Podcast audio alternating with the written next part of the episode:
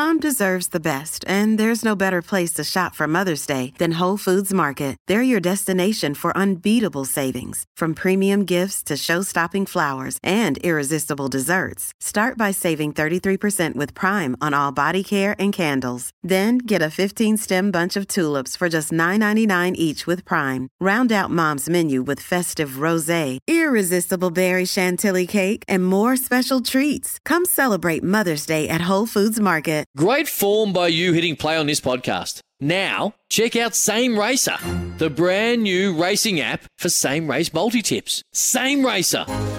Download from the App Store and Google Play. Powered by Bluebet. Gamble responsibly. Call 1 800 858 858.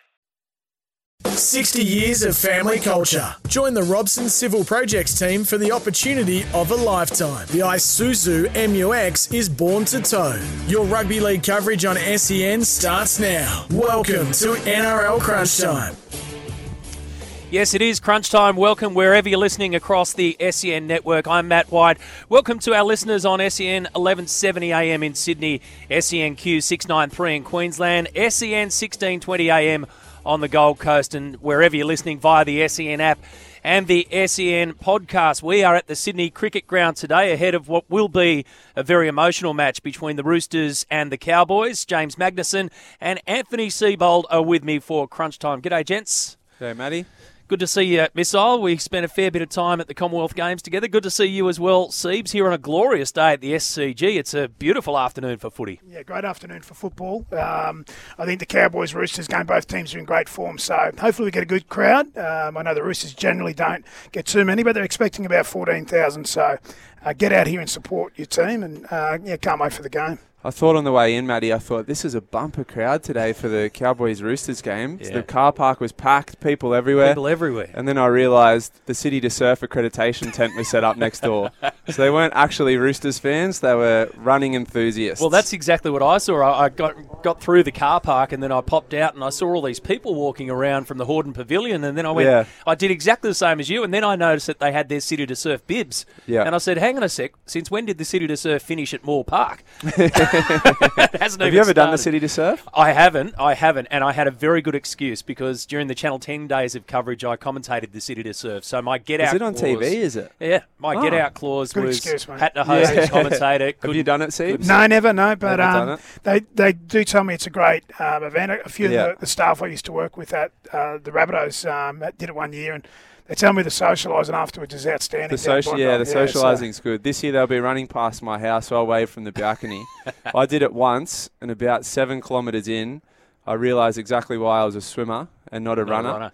And on the home straight into Bondi, when two guys in full size bananas and pajamas outfits overtook me, that was basically the low point That- of my day. day. Yeah. I had the pleasure of commentating with the great Rob De Castella um, for a couple of years, which was awesome to get his insights. You could have sat there and talked to him all day. And actually, one of the things we spoke about in our Commonwealth Games coverage, I said to Deke, "What's the first thing you look for when you're looking for a runner who's struggling in, in the fatigue sense?" And he said, "I look at their head, and if their head's starting to wobble." Then that's trouble. And I asked the missile the very same question when the Kyle Chalmers stuff, Siebes, is going on in the Com Games what was the first thing that you look for? And you look, you said you look into their eyes, and you could see that he was struggling emotionally and physically, etc. However, he went out and delivered. So it's a really interesting take when you're looking at a footy player out there who you, you might need to replace or who's struggling. What do you look for? Yeah, again, it's body language, but often you're looking for hands on hips, or you actually look like on a kick chase line. Yeah. You're actually looking for that head wobble as well. Like you, you, you start to have a look at the forwards, the head will wobble on a kick kick, kick chase line. So, um, yeah, body language is key. Just on that, on body language. So remember when you were training growing up, and the coach would always say the best way to get in air is stay upright, hands Yeah. on head, or something. I read a study the other day. The best position to take in oxygen when you're really gasping, hands on knees, bent over. So remember the coach would always course say, I do. "Don't bend over." every Yeah, year. yeah, yeah. Stand up, up, up, chest high, hands on head. Don't bend over. It's a myth. We're lied Mate, to we all used to get we used to get uh, penalties down at Canberra when I played years ago down there if we if we bent over. there you go. Yeah, Is that right? yeah. I love busting myths like that. What was your go-to when you're on pool deck to try and put a bit of fear into the opposition? Uh, so the big one in swimming behind the blocks is a bit of slapping. So you can do a slap where you flick your arms and your bicep hits your lat. So if you could do a couple of big slaps and people look across and whoa. Hang on, hang on, hang on. Hang on. Go, go, back. You do a slap where your bicep. Yeah, so if you flick your bicep down, Yeah. it can slap on your lat and make like a clap sound. Right. So you just slap the biceps before you race. Blokes are looking along the line at like who they're racing. But this is the this is the big so the big one in swimming was Michael Phelps used to be able to bend over before he raced, slap his arms behind his back, and they'd almost touch each other behind his back. He's got freakishly long arms, and he'd do this big oof and slap himself on the back. And uh, I'd heard about it, but never raced him before. And I was leading off the relay for Australia in 2011, and uh, I hadn't looked who was leading off for other nations yet. And so I didn't really know who I was racing. They just brought me in for the final. I was leading off for Australia. And they blow the whistle to get up on the blocks, and I hear this, whoo.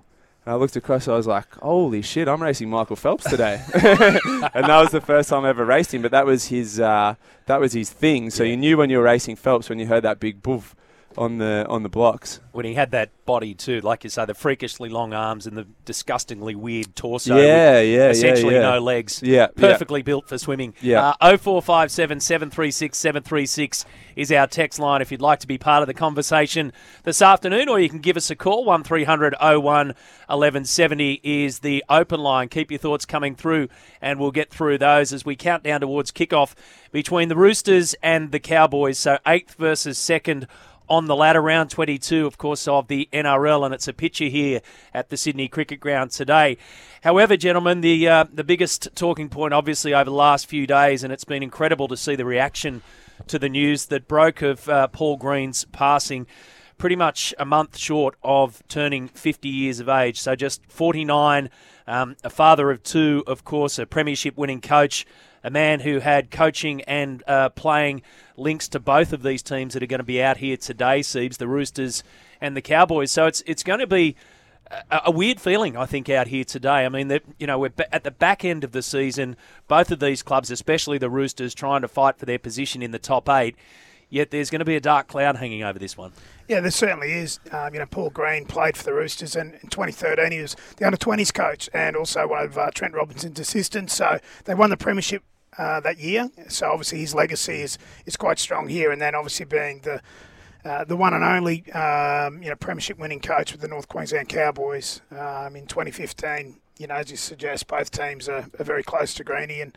Um, you know, tragic circumstances and such a, a shock during the week, and um, you're having a long uh, history myself with Greeny, uh, have a coach, having coached against him at every level, have, having played against him many years ago. Um, yeah, just a great deal of sadness and um, and um, you know, I, I suppose thinking about his family and um, you know the, the hurt um, and you know you can't imagine how they're feeling. But uh, yeah, certainly really sad week. He was a fiery little number seven. When you when you go back and start to remember Paul Green as a player, he was um, an elusive little bloke. I mean, that was back in the days when the jumpers were much bigger than what they are now. So he almost got swallowed up in that number seven jersey. But he was a thinking footballer too, and a thinker away from the game as well. I remember, you know, in early days through Sports Tonight, etc., when Greeny was coming through, that we'd go and do stories on him when he was learning to get his uh, his pilot's license. He loved it up in the sky, both in fixed wing and in helicopters as well. So quite a character both on and off the field.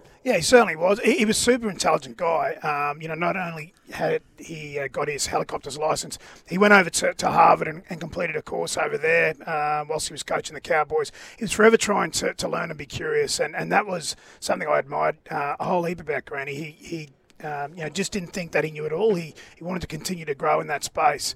And um, you know, one of the things that people in Sydney probably don't understand was the influence he had on the Brisbane competition back in the early '90s.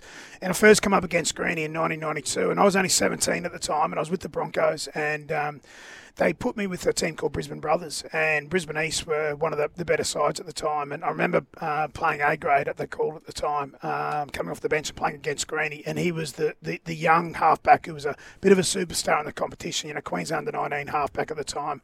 Johnny Lang coached that particular team, and um, he made two grand finals in a row as a halfback with Brisbane East, and he won the Rothmans Medal in 1993. So he had a really, I suppose, decorated career um, as a young player before he came down to Cronulla. And I know talking to him, he thought that was a great stepping stone for him to come through that Brisbane or Queensland Cup, it's called now, pathways um, as a young player rather than play against guys his own age. Like he was actually a young player playing against men, some who, who have been and played in the Winfield Cup, as it was called in those days. Yeah.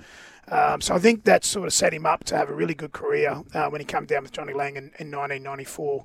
Uh, because he was outstanding for for the Cronulla Sharks. In his second year, as I said, he won the, the Sydney version of the uh, Yeah. the Rothmans medal. 95. So, um, yeah, so outstanding uh, player and probably an even better coach, you'd probably say. 162 first grade games. He played 95 games for the Sharks, 35 for North Queensland, 20 for the Roosters, also games for Parramatta and Brisbane. And as you mentioned, a, a stellar career before he came down to Sydney. Queensland State of Origin player, Australian representative as well, and um, Premiership winning coach. Uh, 167 games coached between 2014 and 2020 at North Queensland. So, such an incredible history at the Cowboys. Um, it, it is James Tedesco's 200th game today here at the SCG.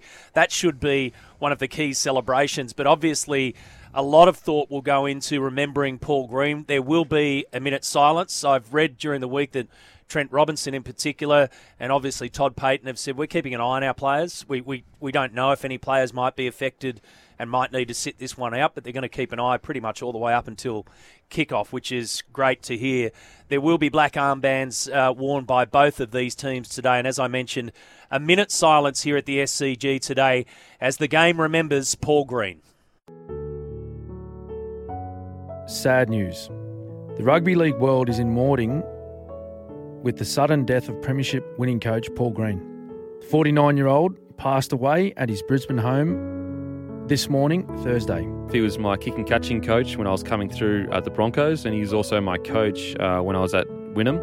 Uh, you know, I, a small amount to do with him, but in the time that I did, it was actually really interesting. The year that I was at Wynnum, um, I ended up signing with another club to leave, but we had a really tough start to the season, really tough, lost quite a few games. But Greeny managed to turn the Wynnum Seagulls around. They won the premiership that year, so he's a fighter. Uh, it's a very sad day. right? But the key thing is, is that we keep our patience. Strong into goal, bend the line, but play patience. Get them into that grind. This week our theme is what? Whatever it takes. So whatever it takes. For, for the next 40 minutes, whatever it takes, you find the energy, stick to the plan, trust each other, and back each other up. All right, let's start well. Start well, boys.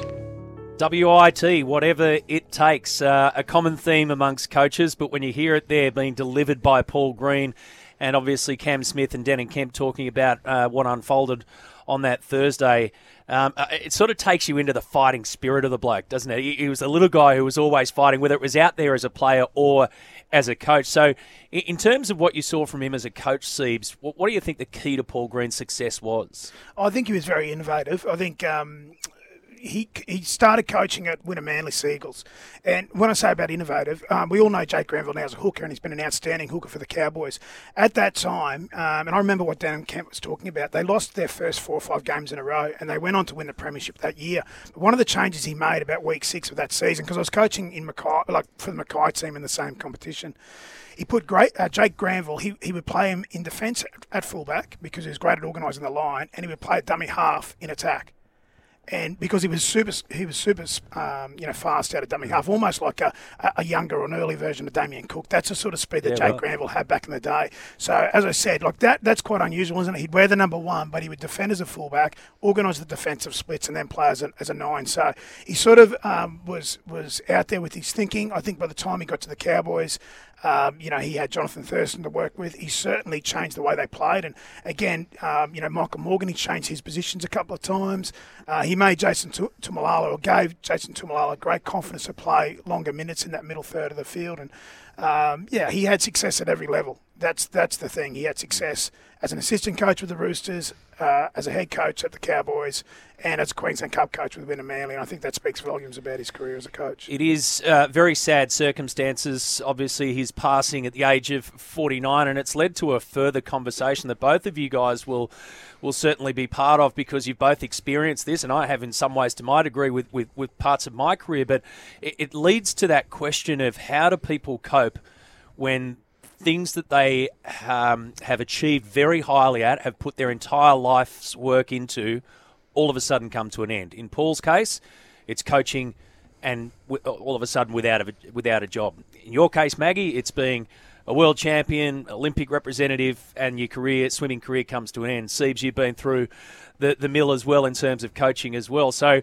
how, how did you guys deal with that next phase of life and that that part there when th- there is a hole? I mean, there's absolutely a hole, whether it's mental, physical, or both. Yeah, oh, look, I think the toughest thing for me was finding an identity after sport. I was known from 11 years old as the swimmer. Um, you know, kids at school, oh, that's James, he's the swimmer. Into life as a professional swimmer. And then you swim that last race, you hang up the goggles, and you kind of look at yourself and go, you know, who who am I now? What what gives my life purpose? What drives me? What what gets me out of bed in the morning? And uh, that's actually quite a rocky road. And and you have days where you lie in bed and go, what what am I? You know, now what what am I going to do now? And uh, I think the the important thing is is that we we have these conversations with each other about. Um, you know, at times there I was thinking, am I the only one that that feels like I've lost a bit of identity after sport? Do, do, other athletes feel that, or is this a unique thing to me? And then you, you see things in the media, you, you read articles, and you realise that, that everyone struggles with it, and suddenly you go, "Oh, I'm not alone. That's not a that's not a unique thing." But I think as guys, sometimes we really struggle to verbalise that, and uh, you know, I've probably never really sat down and had a long conversation with anyone and said, "Hey, you know, I'm struggling a little bit after mm. swimming, or I'm struggling a little bit, um, you know, with with my identity." And that that's where we've got to be able to take uh, a positive from a really negative situation and say, let's have a conversation with each other about you know how we're feeling and rather than internalizing it. Do you think that uh, and and obviously this is something that's you know that the message has been rammed home loud and clear that we do need to talk more as a as a society, especially men, especially Australian men. I mean, if there's if there's a category there that's not going to open their mouths and, and be open and honest, it's probably the Aussie male would be front and centre. But do you think there's probably something around the sport in particular, like your sport and swimming? Uh, uh essentially, Maggie, only only former swimmers are really going to know what it's like to stop being a swimmer and go searching for that identity. So, in Siebes, Siebes, with your case, do you think that fellow footballers, fellow coaches are the ones who are going to help you first and foremost? Is, is there something there that the sport might need to do a bit more of? It's really interesting. Within the NRL now, I think um, every club has two to three uh, welfare um, officers, and they do a fantastic job. I think the players are, are very well supported now. Um, I think back in the 90s when I played, um, that we didn't have that support. You know, you got released. It was just on, you know, you, you, find out what's what's next, whether it's in footy or, or you have to go and work or study or whatever it is. Now there's so much time on either transitioning from being a senior player into what what's next after rugby league, or the support that you get in and around your studies, in and around, um, I suppose, your mental health and um, the mental skills you need to perform at the highest level. I think they're catered for as good as it's ever been in rugby league there is a gap with regards to the coaches. I've got no doubt about that. Mm. Um, there's no formal coaches association. Um, really? There's been there's been uh, you know, Trent Robinson's been a, a, great advocate for it. Um, we've tried to get that um, uh, Coaches Association off the ground a number of times. Mal Meninga was a big advocate for it. Neil Henry actually was funded there for a while from the NRL. And I've got to say, to Neil's credit, when I went through um, what I did at the end there with the Broncos, he reached out to me a number of times just yeah. checking in and it's really interesting. Um, I think there's a bit of a gap there for coaches because um, normally when you know coaches know you're going to get sacked at some stage or moved on. That's the reality of the job, right? So at some stage, as good as you've, you've been or your record's been, or whether you've been a good coach, poor coach, or any, anywhere in between, at some stage you're going to get moved on. Mm. And, and that's challenging because what happens with the media these days, and we're part of the media here, but what happens is it becomes a story, and it's well, it's, the, the it's, churn and burn yeah, becomes yeah, and, and, and, it's quite and, and becomes um, it, individually, you think at the time it's bigger than what it is, right? Yeah. And I know in my case, you know, it was quite interesting just, you know, having media camped out the front of my house for a few days, you know, um, some media trying to jump the fence when I hopped in the car after I'd come out of um, a 14 day um, stay at home, you know, getting followed in the car. It was, it was quite, quite surreal when I look back on it. Um, but other coaches um, certainly lent, you know, lent, me a hand. You know, like guys like Trent Robinson. Now, this is the, the sad part about it. I went through my text messages the other day to see when the last time I spoke to Greeny, and I flicked through some of the messages. Paul Green on, on the 20th of, of August reached out to me and said, Steve, you want to catch up for a coffee? We'll talk anything but footy. Know, that says something about Greeny. It gets me a little bit emotional talking Mm, about it now. yeah. But that's the type of person he was. And coaches like Paul McGregor, Shane Flanagan, uh, Craig Bellamy, Ivan Cleary. I think just about every coach in the competition reached out to me. And, you know, there is a great collective there, but sometimes you feel quite isolated because you're the one where the churn and burn is, as you spoke about. You're the one who's in the in that spotlight or in that firing line um, on your way out. And it's never really positive about you on the way out, is it? You know what I mean? So it's quite challenging. And then I think um, yeah, I think you can feel a little bit isolated, but I had a lot of support, i got to say, from other coaches and people like Phil Gould and Erin Molan, uh, which I've spoken about before with um, social media. But um, I do think there needs to be some sort of more formal support for, for coaches, not just in the NRL, but also in you know in other sports like Yeah. the AFL and so on. Um, I think it's something that we can certainly close the gap.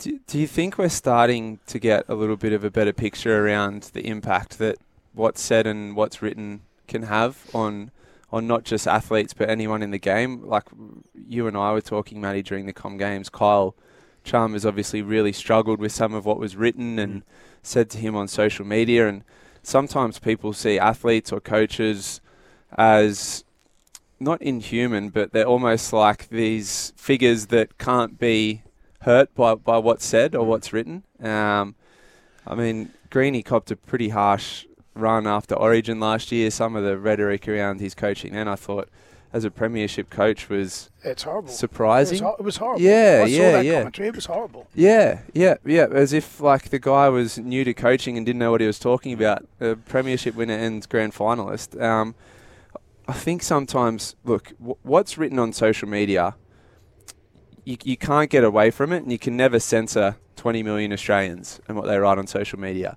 But sometimes you can censor what's written in the media, which leads to a lot of that social media hysteria. And I just think sometimes maybe we can have a, a little bit more um, compassion around the athlete or the coach or the person that, that, that's been written about and, and have a think about you know the impact that that's going to have I definitely think to to your first point, I definitely think that there's there is more of that coming back um, from the athletes because the athletes are now having their say. So the Yeah. athletes are calling it out, essentially saying, you know, uh, I mean, up until very recently, if you were the subject of a bad story or, or a bad headline or whatever, you had to cop it, didn't you, Siebes? I mean, oh, you, both of you know that. You, Yeah, you sort yeah. of cop it and you really have no recourse. Whereas now, for instance, Kyle Chalmers, etc., throughout everything that was going on and all the headlines, he, he had his own voice to say that and he went back out on social media and said, hang on a second, this isn't cool. And I, I think you're right now because it has become more of a two-way conversation and it probably needs to become more of a two-way and- and conversation. look, I, I get it from the journalist perspective, right? Sometimes you've got to write a hard hitting story, and there's things that sell and there's things that people want to read. But uh, it's it's so often, and, and you know, we, we speak to journalists in our, our jobs every day, and so often the journalist will pass it off as well. It's just something that I had to write. You know, the story's there, so I had to write it, and I, I couldn't go soft on it because it's a it's a big story and you need a reaction. Sometimes I think sometimes it'd just be nice to go. You know what? Does that need to be written? Does that do I need to go that extra mile to really put the boot in, or can I just highlight what's going on without giving a a, a, a- a really scathing uh, assessment of, of a person's character? And that's that's where I think uh, we can we can pull the reins back a bit. And it's it's certainly intensified over the years. I mean, I, I remember some of the stuff written about me, and I thought this is like how how sometimes zero truth in the whole article, and you go, how can people write that? But now it's almost like commonplace. If there's a if there's an article, people and journalists will just absolutely go for it. Yeah. Uh, well, I think you know one of the one of the positives, I guess, out of having this discussion is exactly that that the discussions are now being had more and more. Yeah, and definitely. you know, I, I was listening to Nick Davis on the way in um, out out here, and his story was absolutely sensational. I mean, it was. I, I didn't know incredible. that. Yeah. yeah. No, it was. It was. Um, Yeah, it was fascinating, and and that's the kind of stuff that society needs to hear. It's 23 minutes after midday. This is Crunch Time, brought to you by Isuzu. The Isuzu D-Max is born to tow. You can be part of our show 0457 736 736 on text or give us a call 1300 01 1170. Matt White, James Magnussen, and Anthony Seibold at the SCG ahead of the Roosters and the Cowboys. More after this. Sometimes needing new tyres can catch us by surprise. That's why Tyre Power gives you the power of zip pay and zip money. You can get what you need now, get back on the road safely, and pay for it later. Terms and conditions apply. So visit tyrepower.com.au or call 13 21 91.